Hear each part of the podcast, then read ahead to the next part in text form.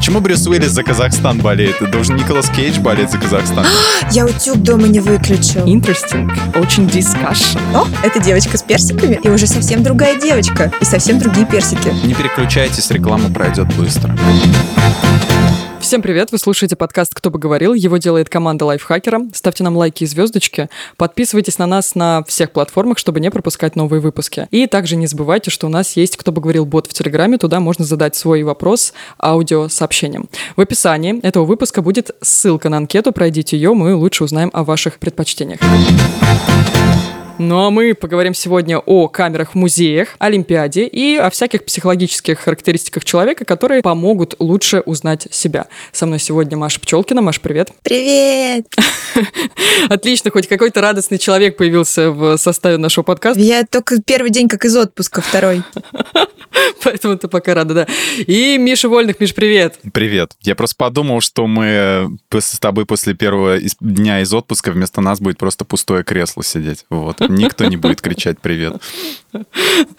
Возможно. Так, ну что, давайте начнем с первой новости тогда. В музеях итальянского города Болонья установили камеры для отслеживания реакции посетителей на экспонаты. С помощью системы кураторы музея смогут узнать, какие именно арт-объекты привлекают людей больше. Это нужно для того, чтобы выполнить перестановку в музее, выставить наиболее привлекательные работы с высокими оценками и увеличить поток туристов. Камеры фиксируют, сколько человек остановилось возле объекта, как близко они подошли к нему и долго ли рассматривали его. Какие есть здесь, мне кажется, погрешности в этом всем на уведении эксперимента? Какие здесь вообще есть плюсы? Потому что что это вообще значит? Он остановился. Остановиться можно вообще с любой, э, так сказать, э, целью. Да, может, забыл, «А, я утюг дома не выключил. Да, да, да. Нет, я к тому, что не все близко стоящие картине люди рассматривают ее для того, ну, рассматривают ее, потому что она их привлекает. Да, да, да. Э, ты можешь, ну, типа, условно, если я просто забуду надеть линзы или очки и приду в музей, то, скорее всего, я примкну, во-первых, к китайской группе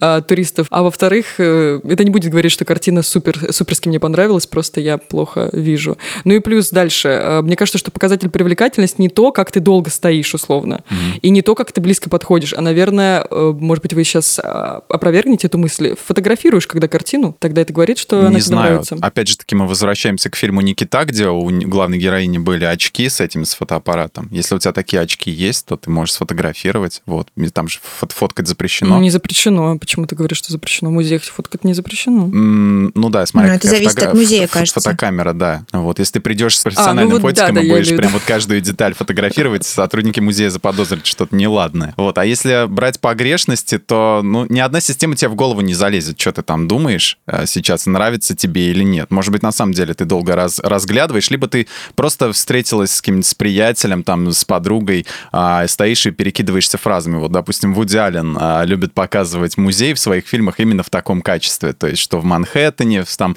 в одном из ранних фильмов, что вот э, с Тимоти Шалами этот был «Дождливый день в Нью-Йорке», тоже очень смешные сцены. Вот, то есть музей как предлог. А, и вообще, как бы, исходя из того, что они хотят э, сделать какие-то наиболее популярные, выставить вперед, а не популярные задвинуть, я так понимаю, да? Угу. Картины, типа, как-то вот так вот по, по, по градации их выставить. А разве вообще э, произведением искусства нужна эта градация? Как бы и так в музей выставляют уже то, что прошло проверку временем, и то, что уже оценило очень много людей. Меня лично другой вопрос э, волнует. Я, знаете ли, из тех, кто в супермаркете покупает один банан, чтобы он одиноко не лежал, ну, чтобы ему, знаете, не было скучно. Вот, поэтому меня интересует, а что вообще они предполагают делать с картинами, которые, например, большинству не понравятся? Вот все, например, мало стоят рядом с э, картиной «Лунная ночь» на Днепре. Архипа Куинджи, а я ее, например, просто обожаю.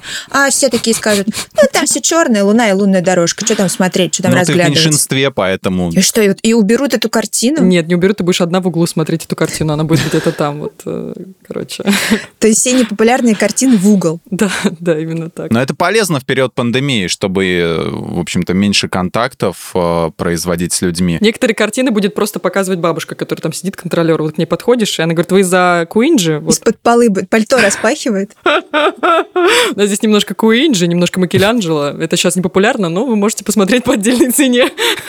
Вот, Кать, смотри, ты смотришь картину, тебе она понравилась, а, и ты хочешь ее рассмотреть, но боковым зрением чувствуешь, что, ну, кого-то там китайцы надвигаются, да, большой группой, и ты думаешь, черт, вот, и убегаешь от них, а, а рассмотреть-то хотелось. Нет, наоборот, я думала, я думала, ты скажешь, что я зрением замечаешь камеру и понимаешь, что не хочу, чтобы на меня смотрели и следили за мной, и все, я отхожу. ты нужна, господи, там посетителей столько.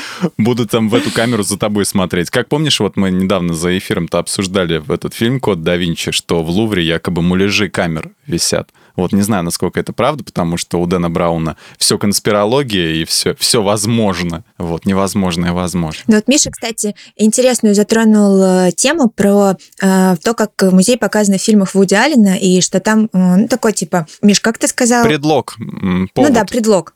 А я вот, когда готовилась к этому подкасту, э, нашла на сайте Политех, знаете, Политех такой музей? Вот, оказывается, э, Политех занимается не только своим собственным делом, собственным музейным, но они еще и занимаются образованием для музейщиков. И э, у них есть большой гайд по тому, как исследовать и привлекать посетителей. И вот в этом гайде написано, что есть такой исследователь музейного дела э, Джон Фальк, и он предложил классификацию посетителей. Есть посетители, например, искатели, исследователи. Они приходят в музей, чтобы узнать что-то новое, им любопытно. А есть, например, посетители-проводники. Они приходят в музей для того, чтобы кому-то что-то показать. То есть они сами уже все видели, все знают и приходят для того, чтобы... Ну, например, мама с ребенком приходит, угу. она проводник. Есть профессионалы, это те, кто приходит, э, соответственно, для того, чтобы углубиться в тему, узнать что-то новое о той картине, которую они уже, например, много раз видели, но хотят рассмотреть какой-то определенный маленький кусочек. Есть те, кто ищет впечатлений, это четвертый тип. Э, это, например, туристы, э, те, кому скучно, горожане, услышавшие о недавно открывшейся выставке. И, наконец, пятый тип – это ищущие подзарядки, то есть те, кому просто музей рассматривают как способ отключиться, переключиться на другой вид деятельности. И еще люди, ищущие зарядку, которые ищут розетку, чтобы воткнуть и зарядить И случайно зашедшие в музей, э, да. чтобы в музей, в конечно, а где же еще заряжать телефон, как не в музее? Да, и писить. Но вот очень интересно, что эти типы, между прочим, могут пересекаться. Например, вот та же самая мама, которая привела ребенка в музей, в, который мы рассматриваем в типе проводник, она сначала показывает, например, ребенку, приходит в Третьяковку, говорит, смотри, вот эта девочка с персиками. А потом уже профессионалом становится, да? Да, да. В следующие выходные она приходит с подругой, и вот они вместе, как э, ищущие подзарядки, например, ходят и смотрят, о, это девочка с персиками, и уже совсем другая девочка, и совсем другие персики. Вот сложно этим аналитикам-то. Это я к тому, что, короче, каждый тип посетителя, например, может разглядывать ту или иную картину. Например, сегодня я ее разглядываю там 3 секунды, а завтра угу. я около нее задержалась угу. на 15 секунд. И это одна и та же картина и одна и та же я. И померить мой интерес э, невозможно в этом смысле. Как можно еще померить интерес, э, значит, интерес к музеям? Недавно вышла новость о том, что, значит, Лувр и Уфицы во Флоренции направили претензии к платформе Pornhub она вам знакома? Нет, Нет, впервые слышу. Да и я тоже. Ну, буквально вот из-за того, что нужно было готовиться к подкасту, пришлось зайти. И до сих пор вкладка открыта. Они направили претензии к Порнхабу из-за проекта Classic Nudes. Проект был создан тоже для увеличения потока туристов. Значит, о Порнхабе я уже спросила, не слышали, но познакомьтесь. Могу коротко рассказать. Это сайт э, с сексом. Э, если вам тоже это слово не знакомо, то могу как-то поподробнее рассказать, как там это а все было происходит. было бы интересно, если бы создали такой сайт, где как на YouTube можно ролики смотреть, только ролики для взрослых. Вот было бы здорово. То есть также открываешь, как YouTube, а там ролики только вот такого взрослого характера, 18+. Жаль, что никто не придумал. Подписываешься на определенную тематику, и можно смотреть только свои любимые. Представляешь, как было бы здорово? Да, блин, вот по подписке еще, может быть. Я не знаю, жалко, что так до сих пор не сделали. Вот, а мне еще интересно по поводу вот этих 3D-музеев, э, да, э, немножко, так сказать, возвращаясь, может быть, в прошлую тему. А, когда вот пандемия началась, все говорят, типа, ходите в 3D-музеи, вот в эти э, виртуальные. Вот, я думаю, я всегда думал, чтобы что? Чтобы посмотреть JPEG из, из Гугла. Вот, как тебе виртуальный музей, там какая-нибудь виртуальная Третьяковка заменит заменит э, реальную. Слушайте, открылся недавно же виртуальный музей, связанный с э, российскими дворами, вот это ЖКХ-музей, что-то такое, не слышали вы? Mm, звучит увлекательно. Да, где, звучит, короче, заходишь да, на отлично. сайт, и там экскурсия по э, провинциальным дворам, то есть там вот эти вот из шин выставленные гуси, там бабушки где-то сидят, какой-то там чебурашка вот так вот у дерева, ну, короче, вот такая Я вот такие группы штука. ВКонтакте знаю, они не первые. И внезапный крик «Наркоманки!» У меня во дворе лев а, лежит, вот, ну, игрушка такая, и он как-то а, в верхней челюстью лежит на его, чтобы он не падал, его положили на какую-то такую, на коробку. Я все время вспоминаю из этого, из американской истории X кадр, где также челюстями положили одного темнокожего парня на бордюр. В общем, да, а дальше рассказывать не буду, Да круто, случилось. Миш, ты вообще прекрасен вот сейчас. Просто перевел тему в онлайн-музей, ну, ну, ну, рассказал про чернокожего, который... Так мы про нюцы, нюцы классические, да, вернемся. Так вот, да, онлайн-гид по картинам нескольких музеев мира, но там же еще некоторые произведения, по ним сняты видеоролики, и как бы картина оживает. То есть вы понимаете, о чем я, да? Угу. И основная претензия, значит, э, представителя музея была в том, что Pornhub не запросил разрешение на использование как бы картин, ничего не заплатил, просто решил сделать онлайн порно-гид, снял видеоролики кучу и вот так вот э, решил... Не связался с художниками, да. Никакого спиритического сеанса не устроили, ничего не заплатили, просто сделали такой интересный э, проект. Вот смотрите, от чего больше увеличится интерес к посещению музеев? От того, что мы в правильном порядке расстановим картины или от того, что мы будем знать, что вот там где-нибудь обнаженная Венера что-то делает э, в этом музее, и можно будет навести телефоном и посмотреть, что, например? Ой, ну даже не знаю. Давайте будем честными. Сложно определить, что человеку понравится. На самом деле, мне кажется, что вряд ли с какими-то провокациями можно надолго привлечь внимание. То есть это будет такой моментная такая акция, типа вот мы запустили Classic News. Опять же говорю, те люди, которым нужно это, они уже и так давно знают, что есть такая вещь, как музей, да, и будут туда ходить. Я думала, ты сейчас скажешь, есть такая вещь, как порнхаб, и будут туда ходить. Да, есть люди, которые знают, что такое. Да, да, да, да, да. В то же время есть люди одни, которые знают, что такое Pornhub, и ходят туда с другим, другие выбирают музей, а кто-то выбирает и то, и то. Вот. Я не знаю, насколько эффективно это может быть, но надо как-то где-то статистику посмотреть, может, оно увеличилось, количество ну, посещений. Ну, мне кажется, что это очень прикольный коллаб получился. Жалко только, что, получается, Pornhub не спросил разрешения у музея, и музей на это обиделся. Но в целом кажется, что если бы они спросили разрешение, то, может, музей ничего бы и не разрешил, и коллаб бы не получилось бы. Ну, возможно. Кстати, не все музеи обиделись, надо сказать, только два из шести, поэтому остальным понравилось. Да, я вот сейчас подумала, как бы, как бы выглядело видео по картине Микеланджело «Сотворение Адама». Это вот представляете? Ну, просто... Чем бы они соприкоснулись, ты начала фантазировать. Я к тому, что э, набежала бы каста людей верующих, и быстренько это бы все прикрылось сразу же. Но я очень расстроена, почему, например, Эрмитаж не входит в число музеев. Как бы удивительно, да, почему не разрешено в России сделать что-то подобное. Ну, конечно, да. там же яйца Фаберже. Да, кстати. Простор для фантазии. Давайте перейдем э, к следующей новости и поговорим с вами об Олимпиаде. Ура, наконец-то! Ура! Итак, в Токио стартовали 32-е летние Олимпийские игры. Из-за пандемии впервые в истории они будут проходить, они уже проходят, частично без зрителей. Давайте обсудим э, самые ключевые моменты, наверное, самые интересные моменты из того, что мы знаем уже об Олимпиаде. Э, давайте обсудим сборную беженцев. Понятно, что эта сборная и была и в, на Олимпиаде в Рио, но сейчас она какая-то особенная. Я прочитала, какие люди туда входят входит в состав э, этой сборной и впечатлилась. Вообще что-то знаете об этой сборной? Что-то читали? Никого, кто бы, кого бы мы знали, наверное, и наши слушатели. Вот. Но если почитать истории, то это, это очень интересно, что вообще я вообще не знал, что такая сборная существует, и э, что, что она как вот есть на, не, под нейтральным флагом выступающие люди, есть беженцы. Ну, это интересно, да, как бы, что люди... Ну, как, это очень мотивирующая такая, даже, можно сказать, по-американски такая наивная история, что, типа, вот люди, которые были преданы там, которые убежали из своей страны, там, и вопреки всему они попали на Олимпиаду, вот как бы еще если они выиграют, завоюют какую-то медаль, это очень круто. Ну да. Да. А, флаг. Мне, короче, впечатлил очень флаг, потому что он какой-то символичный. Спасательный жилет. Да, типа спасательный жилет. Он полностью да. оранжевый, и посередине черная полоса. Это тоже прикольно, а, интересно. И по поводу состава входящих туда людей. Я впечатлилась двумя людьми. Первая — это сирийка Юсра Мардини. Она сейчас живет в Гамбурге, но ей в 2015 году пришлось сбежать из Сирии. Она на лодке вместе с сестрой поплыла в Грецию на судне, которое было рассчитано на 7 человек, но там разместилось 18. Мотор отказал. Они три часа провели в открытом море. Она, конечно же, не погибла, но о других э, я ну, как бы не нашла информации, остались ли все 18 человек живы. Но из-за того, что она плавчиха, она, конечно же, выжила. Починили лодку, и они добрались до острова Леспоса в Греции, и на каких-то перекладных добрались до Германии. Вот, и она теперь там. Ну, то есть это, я вообще этого как бы сложно представить, чтобы ты на лодке просто в открытое море пошел пошла. Да, длинный вояж получился такой, да. И подобное. То есть это, эта девушка добралась до места назначения как бы через море. Есть человек, который добрался через пустыню. Марафонец Техлавини Габриесос. Он из Эритреи, это в Африке, по-моему. И он, значит, дошел до Израиля пешком по пустыне через Судан и Египет. Шикарно. Это вот как? это вот мне очень нравится. Вот сама идея, то есть не по воде, просто по, по песку, по вот как вот э, вопреки всему, как какой-то как паломник, да, вот. И как, как он выжил под этим солнцем, под палящим. Удивительно. Это о впечатляющих, э, значит, участниках сборной беженцев.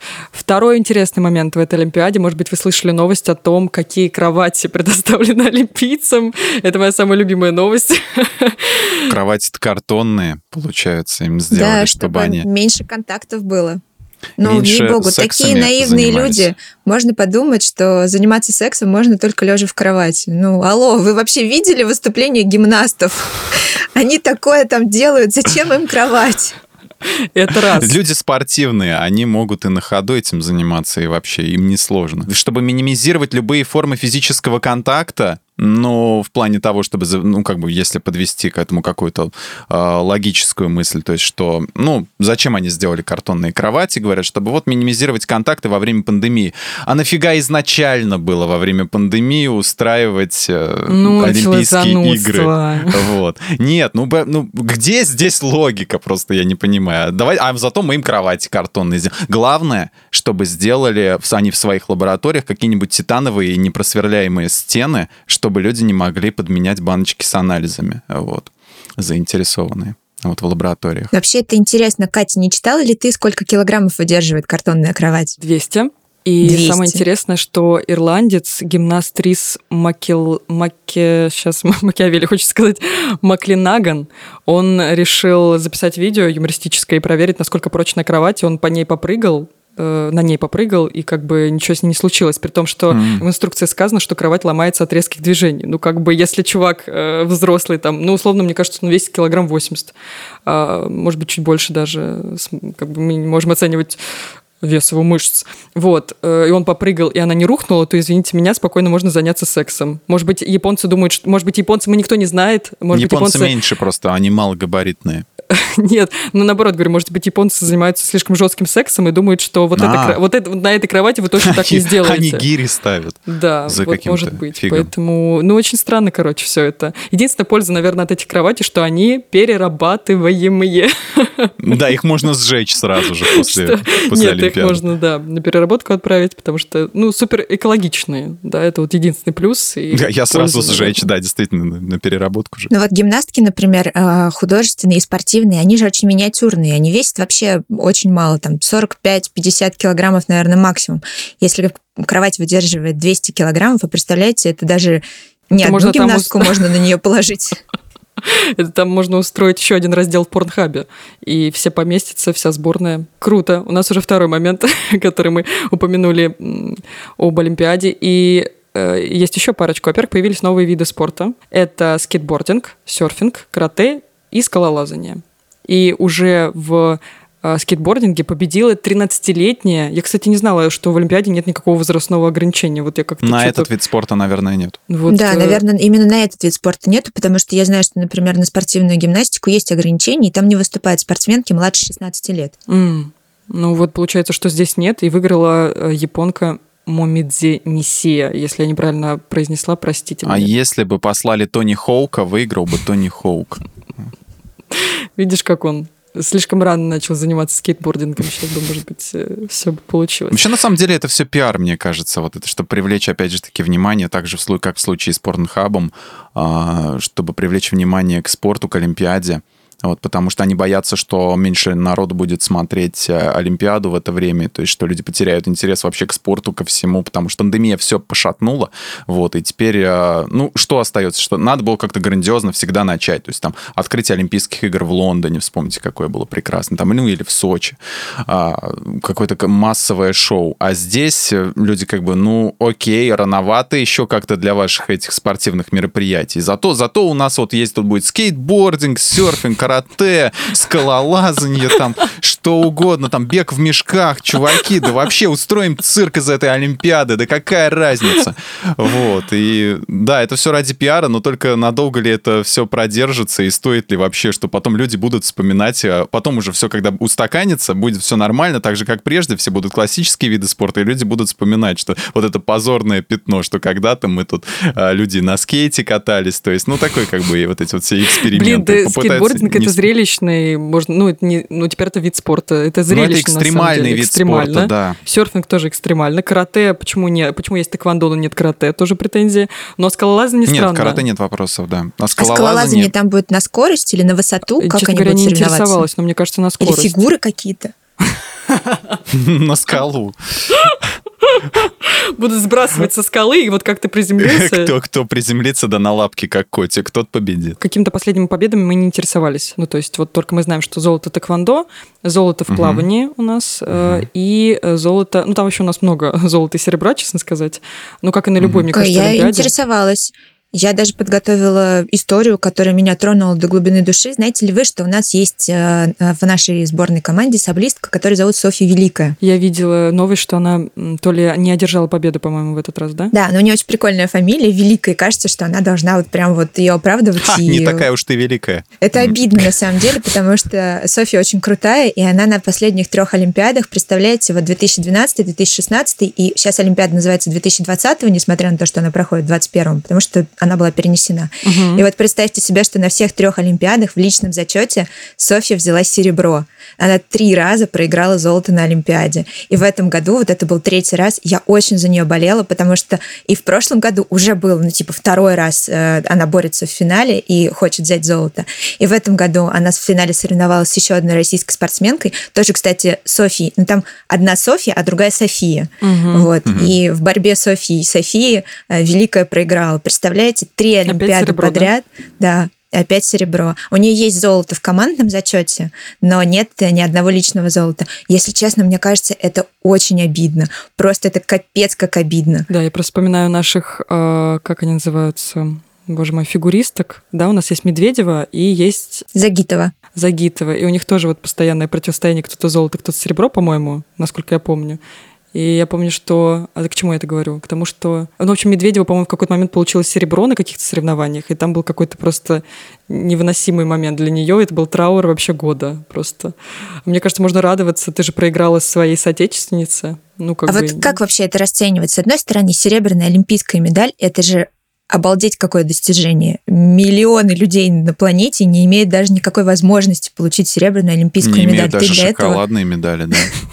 Вот ты для этого всю жизнь работала, тренировалась, что-то делала, и в результате получаешь серебряную олимпийскую медаль, но золото-то ты проигрываешь. Ну да, если еще какие-то доли секунды, если говорить там о скорости или еще чем-то, это вообще просто... Мне нравится, я сейчас, как всегда, не в тему скажу. А, Опять про порно вернемся туда, в Да нет, зачем? Нет, возвращаться мы не будем, и порно никакого не будет. А была какая-то передача с детскими соревнованиями, там, по Илья Легостаев, по-моему, вел очень, очень заводно, так это он всегда их подстегивал, говорит, давайте, только вперед, только победы, говорит. Что говорят слабаки? Главное участие, а не победа. Нафиг это участие, главное победа. Вот. Так мотивировал их каждый раз. То есть здесь можно было подвести, что типа, ну, ну, серебро, ну и здорово, да, и хорошо, типа, участие, вот, даже это здорово. А здесь для Гастаев вышел бы и сказал, нафиг, давай золото. Вот этим вот, София, что ты как это? Соберись. Мне еще, знаете, интересно, что зачем спортивные соревнования без зрителей? Понятно, что как бы это вынужденная мера. Я просто вспоминаю в прошлом году... Там есть немного посмотр... зрителей, ради справедливости скажу, то есть а. там так есть немножко. Чуть-чуть есть. Я просто вспомнил, в том году э, рестлинг был, а, допустим, без зрителей, и участники были, выводились по скайпу WWE, а, там были вот вместо зрительного зала экранчики, то есть много экранов, и все по скайпу морды выходили вот так вот и смотрели. И я думаю, вот зачем рестлинг устраивать с компьютерными зрителями? Если э, там все строится на том, как выходит боец, да, то есть там вся, вся энергия получается от толпы, от того, что ты сидишь в этом самом зрительном зале. Ты сидишь и заряжаешься от толпы, в принципе, всей вот этой вот адовой энергии, вот эти вот длительные э, выходы борцов там на сцену, допустим, там Undertaker какой-нибудь или кто там сейчас, Шеймус, да, э, выходит, и что-то, какие-то речи произносят. Люди просто просто будут засыпать, как вот на каком-то вручении то ли Оскара, то ли чего там Аль Пачино заснул. Вот. На Финчер напился, вот мне Хромов рассказывал, было, было такое замечательное вручение а, премий. Вот. Так что а, скорее бы уже э, реальные зрители бы а, стали возвращаться туда, да, все бы как бы вернулось в, в норму. Но вот на чемпионате мира по хоккею в этом году было немножко по-другому. Можно было заранее в Федерацию хоккея прислать свою фотографию, и на чемпионате мира на трибунах сидели картонные болельщики с лицами тех, кто прислал свои фотографии. Как в играх компьютерных. Там были, как, чтобы не отрисовывать каждого болельщика, там были просто реально картонки вот так вот стояли, вот, и во всяких в гоночках. Ты проезжаешь, а там просто тебя картонки тебе кричат «Ура, ура!» Я думаю, что за фигня? И как в этом, блин, шоу Трумана там. Это оказалось не настоящая фанера. Ну, там прикол еще был в том, что присылали фотографии не только свои, но и всяких разных знаменитостей. А, ну там, да, да, да, как обычно. Ольга как, как, с чипсами Lay's или как, что? Как бессмертный полк, где там всяких героев из интернета берут, распечатывают на эти, на таблички и, и несут с ними, типа, это мой дед, там Стив Джобс какой-нибудь. Как, как, как всегда. Может, не говорил, Лопес, кого там распечатал? Да, там могла быть, например, Дженнифер Лопес или Брюс Уиллис сидит там, болеет за сборную Казахстана по хоккею. Сейчас же не то что тренд, популярно распечатывать картонного Меладзе. Почему Брюс Уиллис за Казахстан болеет? Должен Николас Кейдж болеть за Казахстан, его что туда приглашали. Да, не договорила, а в каждом магазине стоит картонная Бузова, вот это тоже. Подожди, а где взять картонного Меладзе? Блин, да все распечатывают на день рождения, по крайней мере, у меня все знакомые дарят обязательно какой-то подарок и тащат этого картонного Меладзе Как жаль, что мой день рождения так не скоро.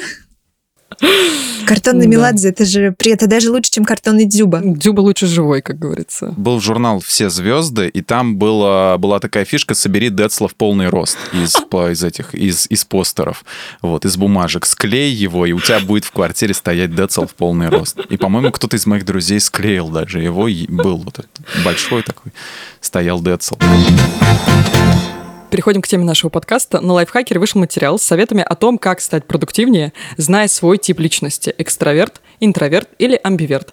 Перед тем, как приступить к обсуждению, я надеюсь, что мы все знаем свой тип личности или прошли тест на тип личности на сайте Лайфхакера. Мы прикрепим ссылку в описаниях. Прошли ли? Да, я прошел. Я прошла, но не согласна с результатом. Так, интересно. Я тоже не согласен. Я второй раз прошел, специально выбирал э, по этим ответам, чтобы мне выпал экстраверт. Вот, мне выпал экстраверт. Я так понял, что ваш тест не работает. То есть первый раз что выпало? Не, не помню. Да интроверт первый раз выпал. А ты считаешь, что ты не интроверт, да? Да, ну нет, скорее всего, что, это психологи считают, наверное, скорее всего, интроверт. Просто потому, что вопросы такие, как бы это, на вечеринке вы стоите в углу или общаетесь с друзьями, и угадай, что приведет, если ты выберешь, да, общаюсь со всеми, наверное, к экстраверту. Маша отвечает, стоит в углу, потому что именно там она рассматривает картины, которые... Да-да, это правда.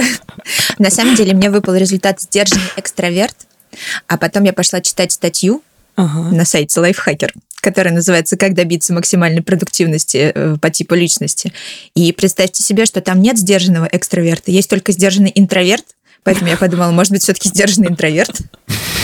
Да, там есть агентивный и аффилиативный экстраверт, кстати. Но вот ни один из них э, совсем на меня не похож. Сдержанный экстраверт. Может быть, мы все амбиверты просто, прости, Миш. Нет, это человек, с который э, очень часто болтает, и ему приходится при, при ну, какие-то применять лекарства употреблять, чтобы, чтобы заткнуться. Вот, и поэтому, ну, как мне видится, вот, и он такой, типа, сейчас я все скажу, но не могу, потому что рот не открывается. Вот, это сдержанный экстраверт. Э, Маш, ты считаешь себя экстравертом, но показатели теста показали, что ты а, тоже показали, что ты экстраверт, да? Нет, я не считаю себя а. экстравертом. А. Я считаю как раз, что у меня есть черты, которые присущи одному и другому типу. Иногда мне хочется с кем-то поговорить, иногда меня все бесит, и я хочу побыть одна, и черпаю в этом свои силы. Угу, амбиверт. Так, а, Миш, а ты считаешь, что ты экстраверт, но тест показал, что Госпожа ты интроверт. психолог, а где ваш диплом? А можно посмотреть? Господин вы, ведущий. Вы настоящий психолог. Господин ведущий, что вам надо? Почему вы хотите докопаться, кто мы? Почему я внезапно оказался у доктора? Ну, что вас интересует? Ну да, и мы сейчас подведем к советам. Наш материал на лайфхакере про советы. Подождите. Микрофон не и выдержал. это все-таки произошло. Да. Теперь тебе его придется как э, Иосифу Кобзону держать в руках, дорогие друзья. И следующая композиция. Так, подождите. День Победы. Как он был от нас далек. Тихо, ты мне мешаешь. Две секунды. В общем, пока Катерина чинит микрофон, э, ведет монтажные работы, э, я скажу, что я еще пошел еще дальше и обнаружилось, что я якобы социальный интроверт. Это который, как бы, опять же таки, стиснув зубы, общается с людьми. То есть это что-то ближе к сдержанному экстраверту. Э, мы все, на самом деле, мне кажется, ходим по такой грани, что и как-то сложно даже определить, и мы не можем всю жизнь как-то оставаться одними и теми же. То есть, если нам что-то не нравится, мы начинаем себе что-то чинить, допустим, э, ну, как исправлять. Мне вот не нравятся какие-то черты моей вот этой интроверсии, я их как-то пытаюсь с ними бороться. Вот, это же с нами не навсегда. Наверное. А мне, наоборот, нравятся черты, которые именно свойственны интровертам. Я к тому подвожу, что мне кажется, что это все не очень точно, и что человек э, меняется со временем и не может находиться постоянно в состоянии одного, либо интроверт, либо экстраверт. Ну, вы ознакомились с советами, которые предлагают авторы нашего текста? Что-то вам кажется подходит для вас? Вот как стать продуктивнее? Ну, как бы, понимаешь, если бы для меня это было проблемой, а, я бы обратился к советам, но нет, я и так все знал, в принципе, что мне нужно делать. Я и так упорно борюсь со своей вот этой вот интроверсией версии внутренней. А мне кажется, что самый классный совет, который есть в этой статье, он самый последний. Там написано «экспериментируйте и ищите то, что подходит именно вам». Универсальный совет на любой случай. Ну будь ну, да. ты экстраверт, будь интроверт. Не переключайтесь, реклама пройдет быстро. Э, я, кстати, амбиверт тоже. И, э, Мы тебя поздравляем. Да, спасибо. У амбивертов часто падают микрофоны. У них падает, падает настроение периодически, вот такие вот волны. А. Да. То радостно, то грустно. Не то чтобы в этом материале были какие-то новые советы, но я угу. обратила внимание на два. Устраивайте час общения. Я подумала, что было бы замечательно, поскольку мы все работаем дистанционно, устроить условно раз в неделю какой-то э, общий обеденный час ну, то есть мы, типа, все подключаемся в зуме и едим и общаемся. Просто чавкаем в микрофон.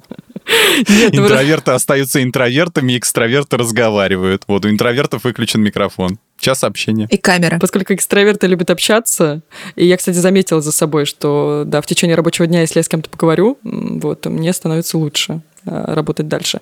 Ну и второй совет — это не работать в спешке, но это для интровертов как раз. То есть у меня один совет для экстравертов, второй для интровертов. А, тоже не очень сильно мне помогает. Так, давайте перейдем к другим каким-нибудь э, тестам, э, которые как-то психологически нас характеризуют и, может быть, чем-то нам помогают в узнавании себя. Вы вообще слышали о тесте Троица, о типах мышления Андрея Курпатова? Кто-то слышал, проходил? Я зашел туда, и мне показалось, что Троица, я сначала подумал, что это карта тройка, вот, очень так как а, слишком такой марки, на маркет было похоже, вот, и я хотел пройти тест Андрея Курпатова, но знаешь, в чем фишка? Он запросил у меня деньги. То есть Курпатов, я от него такого не ожидал, что я как-то буду ведущему с Первого канала, психологу, отдавать деньги за какие-то тесты. Все сайты сейчас сейчас просят выключить адблок, то есть кто-то просит там какие-то на стриминговые сервисы подписаться все. И тут еще Курпатов выходит, говорит, мои тесты Слушай, не бесплатные. А там не, не платный, да. там нужно просто привязка Сбербанка. Какой-то Сбер ID, Сбер ID, это еще а потому привязывать, что Курпатов, э, блин. Э, не дам Курпатов, соврать, сам привяжи там... мне, ты не мог сделать на нормальном движке. Что это за фигня? Он же там как-то сотрудничает со, со Сбербанком, честно говоря, не помню. Вот, я не удивлен даже. Что-то он с Грефом там мутит. Нет, ну подожди, я тоже уловила, что ну, тест платный. Да, дело в том, что я проходила его два года назад, не могу сказать, тогда он был бесплатный. Ну, они повысили цены. Тогда все было бесплатно. Вот. Не, сейчас там Сбер ID, в общем, госуслуги, тебе надо полностью копию паспорта, скорее всего, надо будет потом присылать. Mm, вот. So sad. Ну ладно. Сфоткаться с этим, с, ну, с ноутбуком в этом, на телефон, как ВКонтакте, когда страницу восстанавливаешь. Я поняла. Но да, тест кстати. на самом деле очень прикольный, если вы когда-то решите потратить деньги, что, ну, кстати, с этим надо, надо разобраться. А, там просто... Звони Курпатову. Э, да, позвоните Прямо Курпатову, сейчас. да. А, там просто огромное количество вопросов, реально, это ну, не, не за полчаса решается, и там еще аудио вопросы на восприятие чужой речи. То есть там, там какой-то мужик говорит или девушка, и потом там следующая стопка вопросов, как вам голос мужчины? Он вам кажется раздражительным, он вам приятен? Ну, короче, не знаю зачем, но это было интересно проходить, полтора часа проходил. Что он выдает? Во-первых, три типа мышления. Это по Курпатову рефлектор, конструктор и центрист, но это одно и то же с тем, что мы можем найти в интернете Это истероид, то бишь рефлектор, шизоид, конструктор, невротик, центрист. И, наверное, можно найти любой другой тест в интернете, который определит как бы тип личности, и он mm-hmm. будет бесплатным. Но, поскольку мы это не прошли, я коротко подготовила такую маленькую выжимку по каждому типу личности. Может быть, вы сразу скажете, да, это я, и мы так сами определим. Значит, первый тип личности — это шизоид. У него доминирует инстинкт самосохранения. Он еще называется конструктором, потому что любит все упорядочивать, структурировать, создавать целостную, четкую, понятную систему. Характеристики стремления к контролю, системность, рациональность, боязнь неопределенности. Что-то есть подходящее к вам? Контролеры. Мне очень нравится создавать всякие инструкции, чтобы все было по порядку, по очереди, все правильно. Так что, кажется, это определение мне немножко подходит. Я загуглил как-то, что такое шизоид, то есть, ну, вчера эту статью почитать, и он мне сразу же выдал Вассермана, Э, картинку, говорит, это шизоид. То есть чувак, который носит большую такую жилетку, в каждой жилетке а, по ну зарядке, да, да, да, там для, для телефона. То есть у него борода, которую он а, отделяется от внешнего мира, потому что шизоиды любят это делать. Вот. Либо воротники поднятые, либо там какие-то худи. И как-то по таким частям, не знаю, каждый, наверное, скажет, а, я люблю рюкзаки носить, да, наверное, я шизоид. Мне кажется, что это понятно, что не в предметах дела. Интересно, стал бы ты говорить про шизоидов и бороду, если бы здесь был Алексей Пономарь. А какой он типу личности? Давайте разберем. Он просто похож на Вассермана, ты хочешь сказать. Может быть, поэтому. Не, ну как бы все люди немножко, немножко похожи на Вассермана. Да нет, не похожи. Да не, он не похож, я же говорю, это э, Пендлтон Уорд. Я, мы определили, создатель мультсериала Adventure Time. Вот прям вылитый, я же говорю. Да. да. Так, предположительно, Маша шизоид. Я потом в, в конце расскажу, зачем это нам нужно. да. Ура, у меня Я шиза! дам эти данные, отнесу эти данные, ко мне уже приехали врачи из скорой помощи. Вот, ждут анализы. Да, второй тип личности — это истероид. У него доминирует половой инстинкт. И в других людях они видят себя. Чем лучше человек относится к истероиду, чем больше восхищается, тем он значимее. Главное для полового инстинкта — привлечь партнера, чтобы передать гены следующим поколениям. Как вам такое? И сразу предвещаю, просто обгоню вас с вашими ответами. Я истероид, и два года назад тоже была истероидом. Ну, собственно, неудивительно. Я просто в граве хобби всегда пишу секс, поэтому неудивительно. Тут самое интересное не то, что там какой-то половой инстинкт и все прочее, а то, что стероиды привлекают партнера для того, чтобы передать гены следующим поколениям. Это похоже, это что-то устрашающее, похоже немножко на Евгенику, но вообще, честно сказать, я когда-то задумывалась о том, что хочу родить ребенка просто потому, что я хочу, чтобы у него были мои положительные черты. Это звучит как-то нарциссически, но что-то очень интересно попадающее в точку. Истероид-шизоид найдены идем, идем дальше. Ну, слушай, знаешь, как бы ты ни хотел, ты окажешься невротиком. Третья группа людей, у которых доминирует социальный инстинкт, это невротики. Они живут в мире постоянной борьбы за власть, признание, авторитет и место под солнцем. Центристами называют их за особый подход к мышлению, они стараются смотреть в корень и видеть суть вещей. Что-то похожее есть? А ты про невротика сейчас да, говорила? про невротика. А, про невротика я и так знаю, что я невротик по своему. Я, я это со школы еще знаю. Джекпот вот. собрали. Я просто выслушал про, про остальные, да, вот эти вот. Не скажу, что это какое-то прям такое дикое стремление к лидерству, вот. Ну, в смысле какой-то борьбе за место под солнцем. Я скажу, что вот эта вот вся нервная, так сказать, конструкция, что ли, внутренняя, она, может быть, кто-то кому-то кажется это прикольным, вот, забавным. Я бы тоже что-нибудь такое такое писал в графе хобби, вот, э, относительно своего э, типа э, невротика. Но я скажу, что оно мне... Типа власть? Ну да, да, да, типа стремление к власти. Вот, все постоянно... Ну это, конечно, не надо писать там при приеме на работу, типа, хочу сместить вашего директора на следующий же год. Ну зачем тогда спрашивают, кем вы видите себя через пять лет? Да, да, да. Блин, я вспомнил, классная шутка в Гриффинах была там, где он пришел на собеседование, Питер, и ему говорят, где вы видите себя через пять лет? Он говорит, только не говори в постели с вашей женой. Он говорит, в постели с вашей, и смотрит у него на фотографии там сын. Он говорит, сыном. Вот, и его уволили, короче, не взяли на работу. А, короче, я хочу сказать, что эти мои психи, вот эта вот невротичная составляющая, я с ней борюсь, она мне не нравится, она мне ничего, кроме страданий, не приносит в жизни. Вот, это, ну, нервы, а от нервов все болезни. То есть э, это, ну, глупо перечислять. То есть это и срывы какие-то, и... Ну, вообще, то есть как бы если нервная система плохо работает, у тебя все рушится к чертовой матери. Вот. И ни, ни разу мне невротичный вот этот вот склад не помогал там получить какие-то дополнительные эмоции от какого-нибудь фильма или от прослушивания какой-нибудь музыки, да. То есть я бы, я бы продал бы своего внутреннего невротика кому-нибудь, если бы кто-нибудь купил. Ну, ты бы внутреннего интроверта продал. Кто бы тогда остался, Миш? Нет, нет, нет, нет, нет. Интроверт же, он же не обязательно должен быть а, невротиком. Я бы вот это вот, именно вот свои эти нервишки куда-то а, задвинул бы подальше. Ну, а что бы купил на эти деньги? А, успокоительного, наверное, чтобы я купил на эти деньги. А, наверное, лодку купил бы и, и плавать бы, пошел бы в сборную беженцев. Callback такой назад, сейчас вернулись. А ты сказала, что как бы я ни старался, я все равно невротик. Это ты про, про меня говорила, да, что это как бы и что бы я не выбирал? Ну да, потому что у нас как бы два типа отошли, и а, было бы а, прекрасно, ну да, да, чтобы да, ты мы каждому, занял каждому по типу. Да, mm-hmm. да, да, да. А, в описании этого выпуска я прикреплю ссылку на прикольный сайт, в котором не только описываются вот эти типы личности, но и описываются, зная тип личности, убедить человека в чем-то, и вообще как вот э, если ты считаешь это слабостью, как ее превратить в какую-то выигрышную для тебя позицию. Поэтому я прикреплю ссылку, ты можешь посмотреть. Может быть, что-то... Боже, что мне заплетается язык. Может быть, найдешь для себя что-то интересное. Спасибо, что... Я, видишь, просто очень быстро говорю, поэтому заплетается. Так вот, я к чему спросила ваши типы личности. Теперь здесь, на этом сайте, есть прикольные примеры. Например, как покупает фотоаппарат шизоид, истероид и, и невротик. Ну, это анекдоты, да? Шизоид, истероид и невротик заходят в бар. Да. И покупают фотоаппарат. Вот, шизоид интересуется техническими характеристиками, функционалом, количеством возвратов, э, потребности задачи и вписывается ли этот фотоаппарат в твой бюджет. Ну и там дальше описывается, как убедить Это шизоида. правда очень похоже на меня. Да, как убедить шизоида. Показать гарантию, показать надежность и качество, показать, что это оптимальный вариант и лучше его не найти. Невротик э, интересуется, сколько людей уже купили фотоаппарат, какие отзывы, кто фотоаппаратом пользуется из авторитетов, э, производит ли он впечатление на людей, какой марки фотоаппарат, раскрученного бренда или нет. Как убедить невротика купить фотоаппарат, показать статусность и авторитетность бренда. Авторитеты в смысле это антибиотик из бандитского Петербурга? Какие авторитеты? Эм, показать отзывы покупателей, показать, что это хит продаж.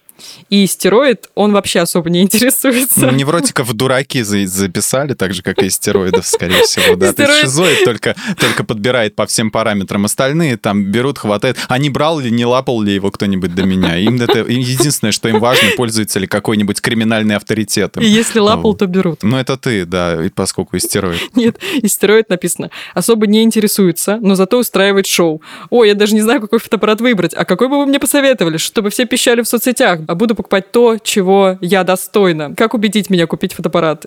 Сделать комплимент, задействовать эмоциональное вовлечение, показать эксклюзивность. То есть тебя легко обработать, очень-очень легко. Да, просто сделать мне шоу. Продать себе фотоаппарат э, совершенно никаких проблем нет у людей. Да, тут прям все три стратегии выглядят не очень сложными на самом деле. Ну да. Ну Одному сказал, что авторитеты пользуются, другому сказал, что красивое, а третьему сказал, что это оптимальный вариант цена-качество. Все, дело в шляпе. Не, шизоид докопается, докопается обязательно. Он скажет, а характеристики, а здесь вот это написано. Что ты мне лечишь? Старшего позови. Вот. А нет, это невротик, он же криминальных авторитетов любит, да. Там дальше более интересно. Это самый первый был, самый первый был пример, поэтому, может быть, он какой-то э, немного банальный. Я хотела сказать, что я вчера пыталась пройти тест, значит, э, Курпата. Когда поняла, что он стоит денег, подумала, может быть, есть другие интересные тесты. Стала гуглить, и знаете что? Нашла тест, какой дракон тебе подходит.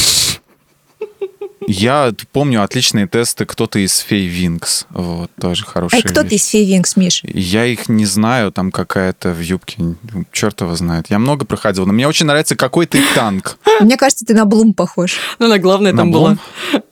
А, прикольно. А там еще мне нравится тест какой ты танк из, из World of Tanks. Вот, и так такой абсурд. какой ты холодильник. Ну, в общем, да. Советуем нашим слушателям пройти какие-нибудь интересные тесты, если не психологические, то просто для поднятия настроения. Да, просто для информации, э, мой идеальный дракон это розовый милаха. А, идеальный дракон. А откуда, откуда эти драконы? То есть, допустим, если брать как приручить дракона, вот без зубика интересный такой. Эти драконы из книги «Мой дракон. Драконоводство для начинающих». А, Ишь, ну как. А из Скайрима там есть драконы? Честно говоря, не знаю, саму книгу я не читала, остановилась на тесте пока. Вот, я хотела А-а-а. спросить, как бы, нужно ли перед тем, как проходить тест, прочитать книгу, чтобы было понятнее? Или так, похер, как говорится, розовая милашка и достаточно? Какой бы совет вы дали себе в прошлом? Interesting, очень discussion. Дали бы себе в прошлом. Я бы, знаешь, вернулся в 89-й год, зашел бы в роддом и сказал бы маме, не надо. Ну, вот, не делай дальше. Вот. Фу, какая Или как гадость, эффекте, ты посмотри на него. В эффекте, Врезать в эффекте бабочки. Тебе врезать? А, я бы просто вернулся бы, помните, в режиссерской версии, ну, если вы не видели, я расскажу, он возвращается, в оригинальной версии он возвращается в прошлое, какой-то там грубит своей соседской девочке, чтобы с ней больше не встречаться в жизни, вот, обрубить. А в режиссерской версии он убивает себя в утробе. Вот, и я думаю, что да, это неплохой такой Ужасно, вариант, если Миш, вернуться в прошлое. Просто. Вот сейчас будет вот. группа, заткнись. Сейчас... Группа заткнись. Если бы можно а, тебе было бы врезать грубо. через экран, я бы врезала. Пошатнула бы твой авторитет. Вот если, не, если бы из, из позитивного, то в прошлом я бы, наверное, себя встречать не стал, потому что Это вот доктор Эммет Браун... Нет, доктор Эммет Браун нас предупреждал, что можно нарушить пространственно-временной а, континуум, и произойдет какой-то страшный коллапс, да. А так вообще я бы заглянул просто к себе в окно, вот, хотя четвертый этаж, наверное, нет, не заглянул бы.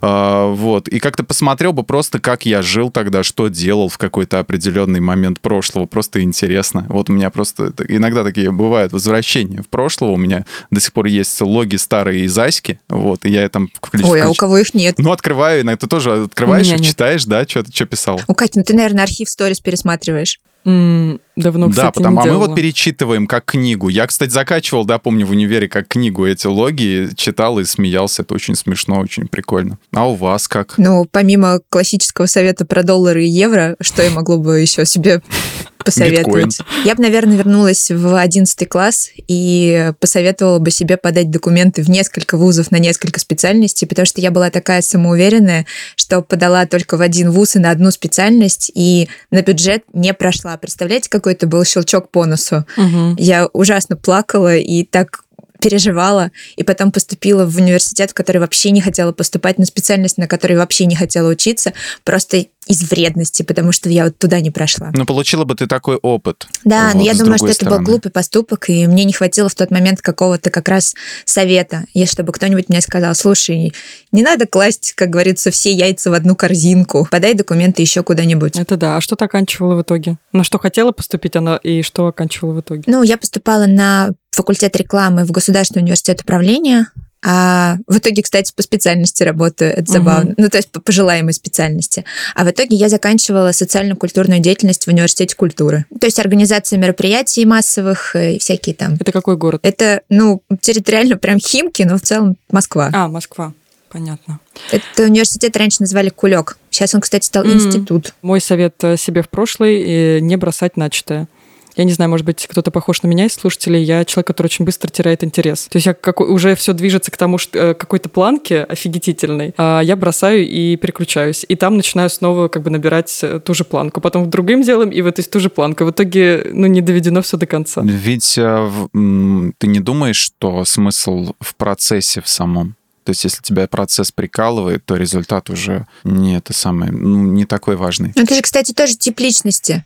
Некоторые ориентированы на результат, а некоторые ориентированы на процесс. Процесс тоже неплохо. Ну, может быть, но дело в том, что мне не дает покоя, что я хочу результата, а в итоге занимаюсь одним и тем же процессом, просто как бы не довела до, до конца. Ну, ты как какие-то кайфы получаешь от этого все равно, когда делаешь, э, когда занимаешься в процессе. Да, ну, в общем, это надо проанализировать, почему как бы мы бросаем одно дело, что, чего не хватает э, там, поддержки, мотивации. В общем, вот я бы просто посоветовала не бросать что-то. И давайте перейдем к нашей традиционной рубрике «Советики». Что вы посоветуете нашим слушателям? Ой, ой, давайте я посоветую. Давай. Я была в отпуске, и прямо перед отпуском... Опять, а? а? Да, Миш? Нагло. И, и вначале сказала, и сейчас еще сказала нам специально. Я еще и сижу, значит, лицо свое показываю. Оно у меня загорело, смотрите. Да-да-да. Ничего, мы себе на этот на веб-камеру в следующий раз фильтр наложим э, негритянский и будем тоже такие, типа, а мы загорели на в отпуске, да. И обрели вдруг африканский акцент. Ну, В общем, так. я перед отпуском обнаружила, что на Apple Watch есть такая функция, это называется таймер мытья рук. Когда ты начинаешь мыть руки, если ты поставил этот таймер, то Apple Watch отслеживает движение кисти и слушает, угу. как льется вода, и там идет таймер на 20 секунд. И часы следят за тем, чтобы ты мыл руки ровно 20 секунд. Не, ну, точнее, не ровно, а не менее 20 секунд. Поскольку э, предыдущий год весь прошел под знаком пандемии, и сейчас еще этот хвост пандемии тянется, и все мы, кажется, уже даже с шестимесячного возраста дети знают, э, как важно мыть руки, и сколько нужно мыть руки. Дол... Ну, то есть не... просто ополоснуть руки недостаточно, их нужно мыть долго. То я считаю, что этот таймер – это просто находка сколько раз он заставлял меня домывать руки до 20 секунд и не пересчитать. Очень клевая штука, полезная и помогает мыть руки тщательнее и не болеть. Вот так. Интересно. Блин, я руки очень быстро мою. Так же быстро, как говорю. Ладно, Миш, давай ты. Интересная находка. Я посмотрел два фильма «28 а, дней спустя» Дэнни Бойла а, про зомби-апокалипсис. А, завязка там такая. Я надеюсь, я могу, Кать, ты меня останови, чтобы я заткнулся э, вовремя. Стоп. Потому что иначе ты мне... А, все, хорошо. Смотрите, прекрасный фильм. Не, ну расскажи коротко, я остановлю, хорошо. А, коротко, завязка такая, что... В общем, начало, я думаю, можно рассказать, все равно это очень интересно.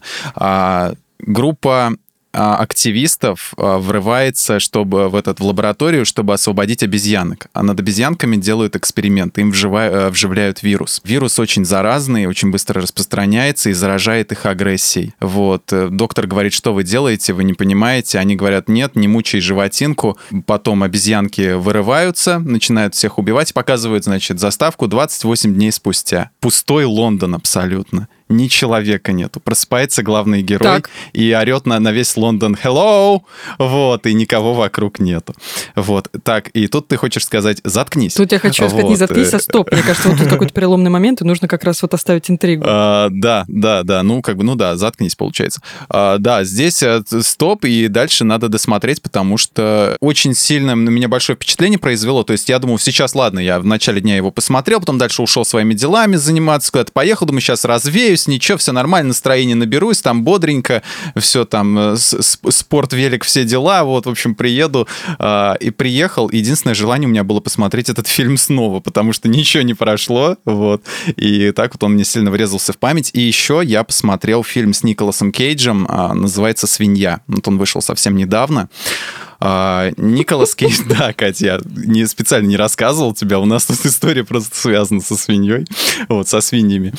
А, вещь очень интересная, то есть там Николас Кейдж живет, весь такой заросший, на бомжа похож, вот, в общем, живет в лесу а, со своей свиньей а, трюфельной, которая помогает ему искать трюфели, вот, и трюфели эти он продает в дорогой в элитный ресторан, вот, и однажды его свинью, значит, похищают, и он отправляется на ее поиски, вот, это очень такая нетипичная типичная роль для Николаса Кейджа он там не переигрывает, вот за что его многие обвиняют э, много, да, я даже как-то некоторые фильмы с ним скипаю специально, потому что как-то я до этого его не понимал, а сейчас я посмотрел совершенно по-другому, то есть у него ранг оказался очень хороший, как у актера, вот, и очень хороший, очень спокойный, вдумчивый фильм, а, без каких-либо там жестких экшн-сцен, как, допустим, Джон Уике, где там собаку убили, и он пошел там всем Киану Ривз морда бить, вот, нет, здесь-то он такой более спокойный, более философский, вот. Хорошее кино. Спасибо. Так, от тебя два фильма, да? Да. Так, от меня я начала после Solar Opposites смотреть э, Рика Морти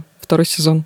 Я до этого не смотрела. Но его я не советую, потому что его уже Леша очень много раз советовал. Я советую посмотреть. Я вспомнила, что самое лучшее, что произошло со мной за университетские годы, это мультсериал «Конь Джек». Вы смотрели его? Да. Я нет, но много слышала. Вот, Маша и нашим слушателям я советую обязательно посмотреть сатирический мультфильм в жанре трагикомедии про антропоморфного коня, который ищет смысл жизни, но он до этого был уже ну, супер популярным и известным. А собаку там одну озвучивает Аарон Пол, это этот из Breaking Bad, из «Во всех тяжких» э, Джесси Пинкман. Ну вот, черный юмор, э, сатира, э, мат в том числе, но очень смешно. Ну и так грустно. Ну, ради матюков я сейчас скачаю, прикольно. И блин. грустненько. Спасибо, что слушали нас. Надеюсь, наши советы кому-то пригодятся. Все ссылки мы оставим в описании. Также у нас есть чат в Телеграме, который называется «Подкасты лайфхакеров». Вступайте в него. Мы там анонсируем новые выпуски подкастов и общаемся. И слушайте нас на всех платформах, подписывайтесь, комментируйте, ставьте лайки и звездочки и присылайте свои вопросы. Для этого у нас есть бот «Кто бы говорил» в Телеграме. Желательно аудио сообщением. Ну, А мы уходим дальше смотреть Олимпиаду. Коня Баджека и, и все работать. Остальное. Да. да, коня Баджека, фильмов и мыть руки поскорее. Ужасно, ужасно в конце. Просто ужасно. Ладно, мы прощаемся. Всем пока-пока. Пока. Всем пока. -пока.